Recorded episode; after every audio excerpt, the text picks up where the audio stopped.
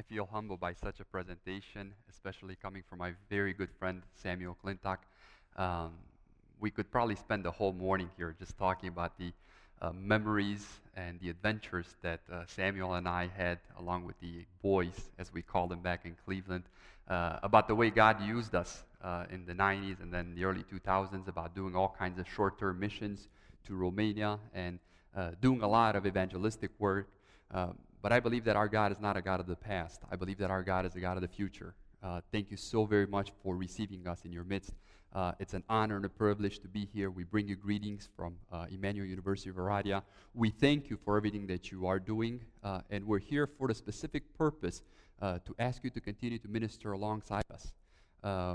I want to extend an invitation to you uh, to bring as many of your church members you can on a short term mission to Romania.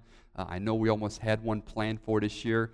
Uh, also, if you would allow your pastor to spend a week in Romania teaching, uh, as you very well know, he's a gifted teacher, uh, and our theology school could really use somebody with his expertise and with his knowledge, just infusing that theological knowledge into our students.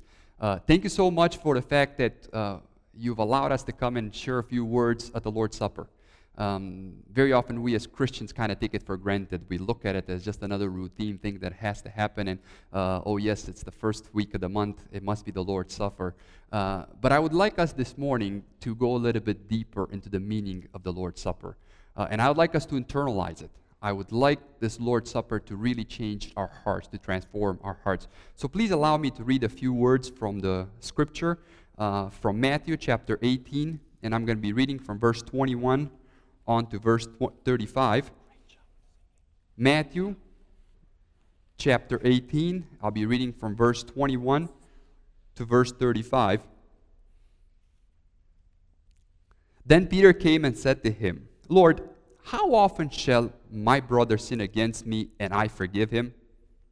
Up to seven times? Jesus said to him, I do not say to you up to seven times, but up to seventy times seven. For this reason, the kingdom of heaven may be compared to a king who wished to settle accounts with his slaves.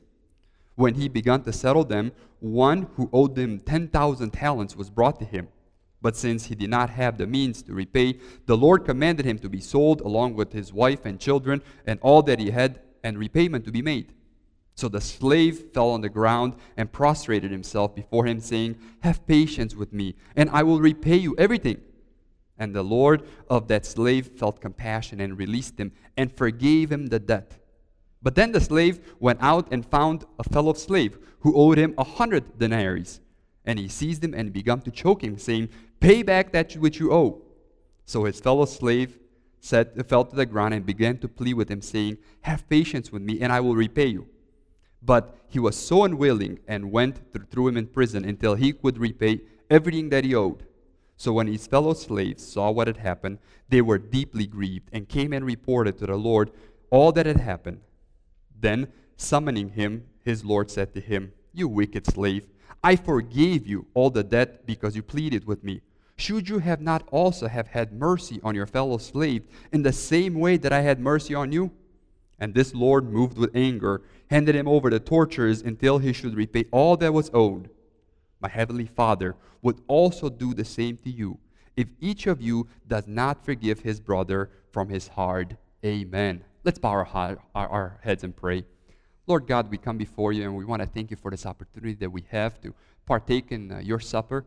Lord, we ask that uh, you touch our hearts and you give us a spirit of forgiveness, that you give us a spirit of repentance. And we thank you for everything in Jesus' name. Amen. So, what do we celebrate at the Lord's Supper? If you read the scripture in Corinthians, in 1 Corinthians chapter 11, Paul talks about the two fundamental things that we celebrate at the Lord's Supper. The very first thing that we celebrate once a month is our repentance. Now, whenever you talk about the word repentance, that's a very tricky word, and especially in the English language, we kind of lost track of it. Uh, most of us are familiar with the word repentance as an altar call. And I'm sure that probably in your church or in other churches that you've been, you have seen the altar calls. So, whenever somebody talks about repentance, we always talk about the people who are out there. We're talking about the drug addicts. We're talking about those individuals who really have messed up their lives. Uh, individuals who would never darken the, day, the door of a church, uh, those people really need repentance. And I'm sure that you've had prayers for those individuals. And please don't get me wrong, they do need repentance. However, if you study the scriptures, every single time that the Lord talks about, the Bible talks about repentance, it is typically directed to the children of God. In the Old Testament, the calling to repentance was always to the children of Israel, to the people who knew better, to the people of the book, to the people who received the covenant, they were always called to come back to repent.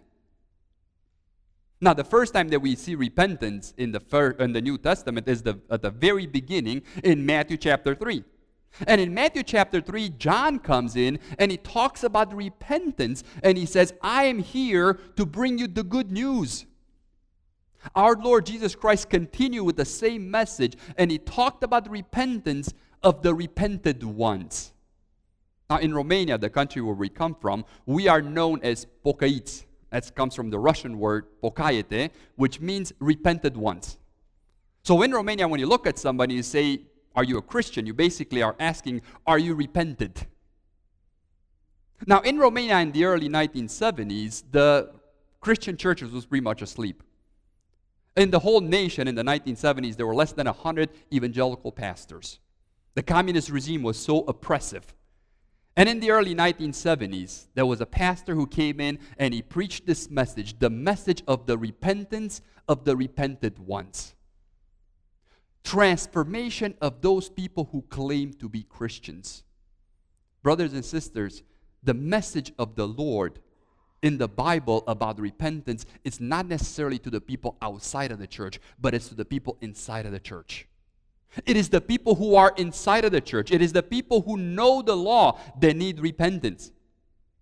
Now, very often when we talk about repentance, we talk about it as a negative thing.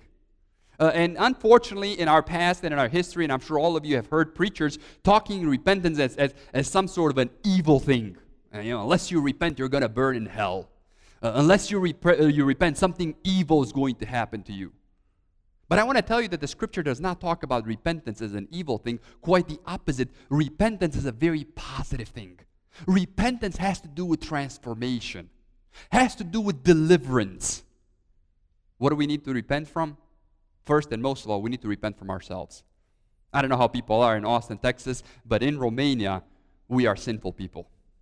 And I'm not talking about outside of the church, I'm talking inside of the church. I'm talking us when we look in our own hearts, and I think the most adequate statement of us is we have seen the enemy and it is us. We've looked in the mirror and that's who the problem is. The heart of the problem is the human heart. So we need to repent ourselves. Yes, the people outside of us need repentance, and we do need to call them to repent. But first and most of all, it begins with us. If you have time at home, please read Matthew chapter 3 because it is very explicitly spelled out how to repent, why to repent, and what repentance is all about. Repentance is a positive thing. It's something that li- delivers us from us, from our own sinful nature. Second of all, repentance is a complete measurement. Uh, for some unknown reason, uh, today's Christians believe in this progressional repentance. Uh, and uh, uh, earlier today, there was mention of this, the fact that we've kind of renamed sin in our society. It's no longer sin, it's, it's shortcomings, uh, their weaknesses. We're, having issues, we're, having addictions. No, no, it's sin. And unfortunately, most of us are extremely tolerant with our own weaknesses, with our own sin. And we're justifying it. And we're saying, well, you know what? Uh, it's, it's, yeah, I, I do need to work on that. And, you know, if somebody can give me a six step program to work on it, uh, I'm going to give it the next 12 months and I'm going to go ahead and repent over the next two years. Uh, I don't see that in the scripture. Every time that you see repentance in the scripture, repentance was a definite thing, was a complete thing, was something that took place almost instantly. Now, it doesn't, ha- doesn't mean that you never fell into sin again. But sin was an accident, was not a deliberate decision. Sin was never a result of you being indulgent with yourself, with you being understanding with yourself. Sin was something that you always looked at and you hated it. And Christians ought to say along with Paul, Oh, wretched man that is me. Who's going to deliver me from this evil person that I am? We ought to say along with Paul, I buffet myself. I fight against myself every single day because I do not want, after I have preached to others, I myself to be cast away. The saddest thing that can be said about somebody singing in a church on a Sunday morning is that they're going to end up in it, their eternity in hell because they were in church, but they gave themselves all sorts of circumstantial evidences. Repentance is a positive thing, it's something that delivers us from ourselves. And it is not a result of us talking. You know, in John's time, there were the Pharisees who came to him and said, You know, we want to be baptized too. Like, can we do? Can we respond to your altar call? We're going to come to you. And John looked at them and said, You brood of vipers. Oh, how, how would you like it if your pastor called the visitors that way? You brood of vipers. I know what you're all about. You're about appearances. You want to check that box and say, Yep, I'm a member of that little church.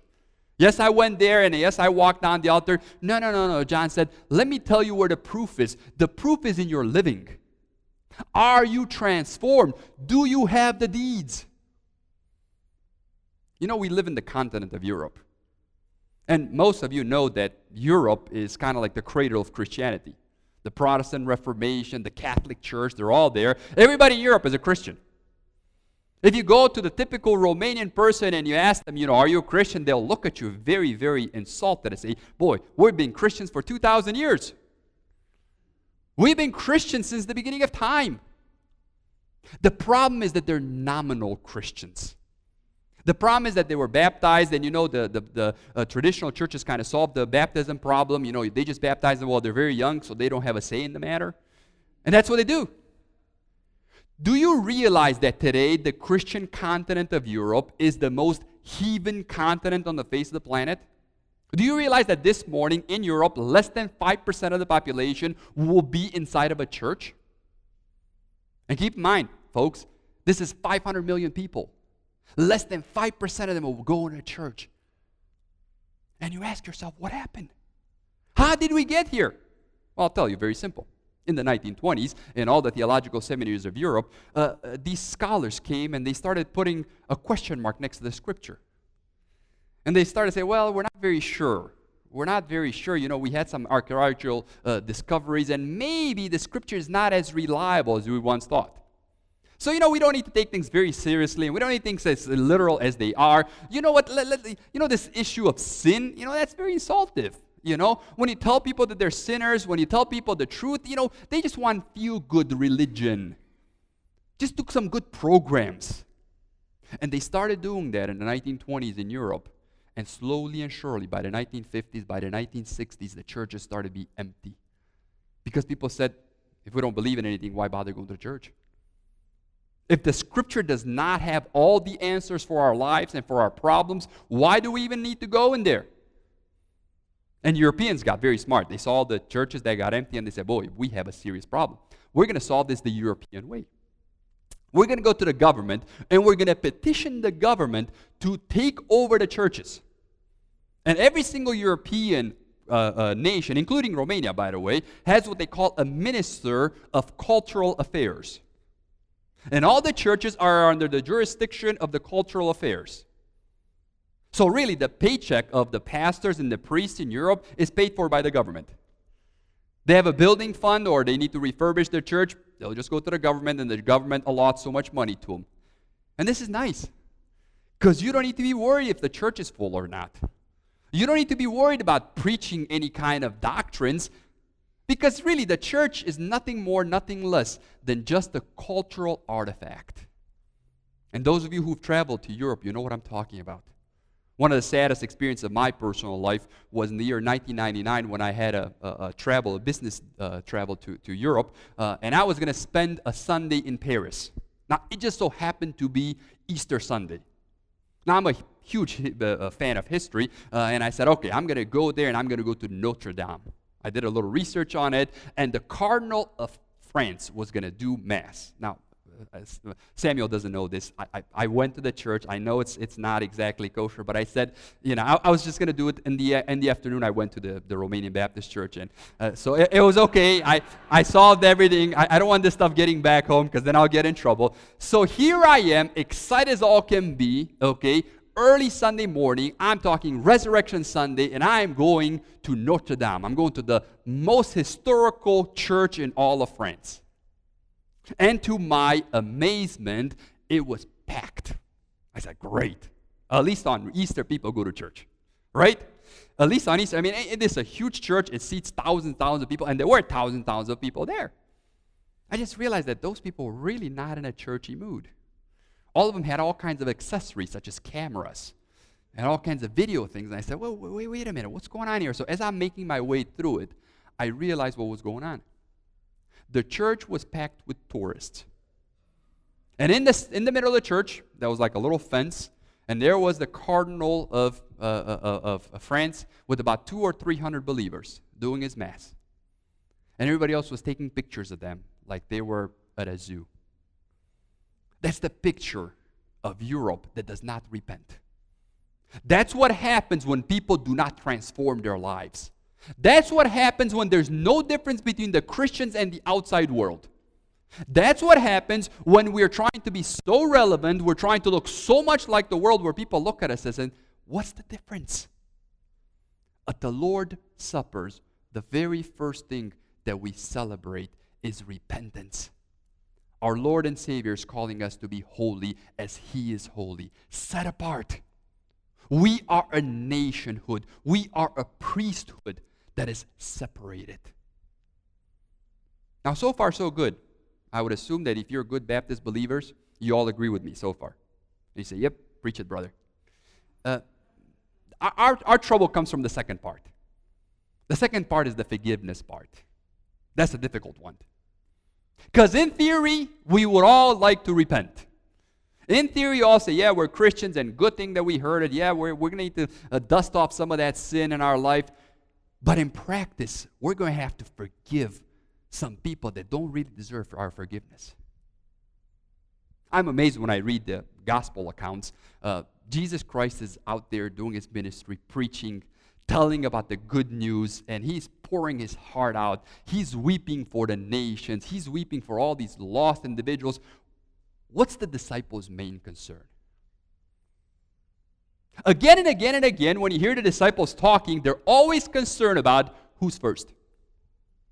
Lord, you know, when you're going to do the new government, how are you going to split things up?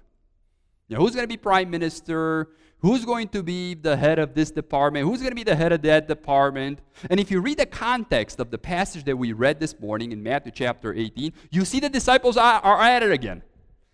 The disciples are once again concerned, and typically Peter, I mean, he was really rooting for that prime minister job. I mean, he wanted to be the secretary of all. So here he's interested about this, and he's talking about it, and Jesus is teaching them that if you want to be the greatness in the kingdom of heaven, you need to be like the least. It's so it was so great to see the kids. The teaching of Jesus was that if you want to be the greater in the kingdom of heaven, you need to be like one of those children. You need to have an innocent heart. You need to be a servant of others. You need to be concerned about what other people need, not what you need. And then Peter comes in, as typically with Peter putting his foot in his mouth. He's saying, All right, Jesus, all right, can you give us some rules here? Can you give us some rules regarding how often should we forgive those people who have sinned against us, who have wronged us? Is seven times enough? And Jesus teaches us here one of the most awesome and one of the most difficult lessons of all Christianity. And that is there's no limit on forgiveness. There's no limit on forgiveness. Do you know what's the number one stumbling block in our repentance? The number one stumbling block in our repentance is the relationship that we have with those around us, typically those closest to us. Because every single one of us are sitting here and we're thinking about people who have wronged us people who have done something wrong to us. And we're sitting there and we are right and we know we're right and we're getting our little friends around us to tell us that they're right and that that, that people did not repent and that that person did not apologize. And we go on and on and on and we bitter that uh, that, that, that anger. And it is that anger, that lack of forgiveness, that keep us from truly repenting. Now, I wish I could tell you that I'm preaching here uh, out of books that I read, but this is a very personal story to me. Uh, Samuel already told you that I was born and raised in Romania. Uh, there were a few parts that he missed out. But when we came to America, we came to our father. Our father ran away from Romania in 1986, and then we came and we were reunited with him in 1989. We came in April of 1989. August 1st, 1989, he left us. So it was my mother and two brothers. My mother was 48, I was 12, my older brother was 15, and my younger brother was 9. We were in the inner city of Cleveland. We did not have beds to sleep on. We were just sitting on the, on the floors for the first couple of weeks. That's how we came to America. Even while we were children, our father was an alcoholic and he did all kinds of evil things and he did all kinds of bad things. Uh, later on, they, they, my parents tried to do some kind of reconciliation. That never happened. Uh, he took some money from us. And in my heart as a child, I grew bitter and I grew angry. And I said to myself, until that man forgive, uh, repents, I will never forgive him. And I grew older, and I got involved in ministry. And I got involved with the Romanian Baptist Youth Association. I was involved with Countryside. I was running all over, all over the place. But in my heart, I never forgave my father. In 2003, I met my wife. And we started courting. Uh, and then a year later, we were engaged. And right before our wedding, she came to me and did one of the most courageous things that anybody's ever done to me. Said, Sebastian, I will not marry you unless you go work things out with your father. Boy, she, she might as well hit me with a, with, a brick in my head. I said, I can't. Said, Sebastian, trust me, unless you do this, you're never going to be truly free. You're never going to be able to truly be repented, never going to be able to truly be liberated. And she was right.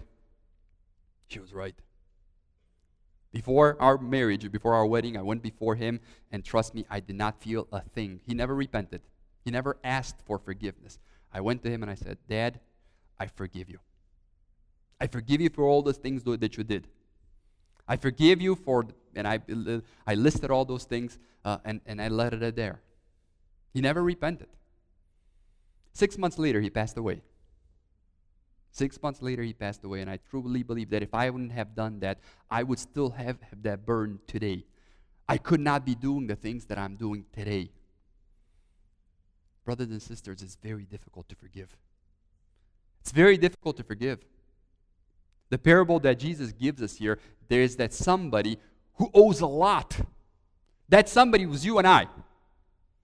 We always look at how much other people have wronged us. Very seldom do we look at how much we've wronged God.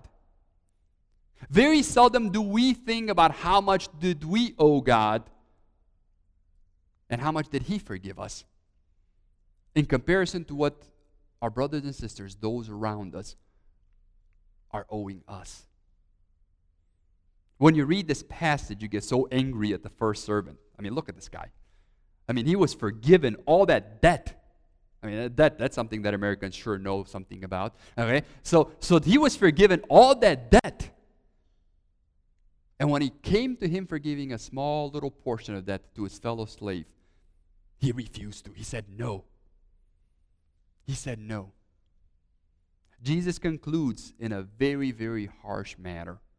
And he said, Unless you forgive, you're not going to be forgiven. Uh, we don't have time this morning, and probably with a different occasion, your pastor is going to uh, do a Bible study if he hasn't done so already on the importance of forgiveness.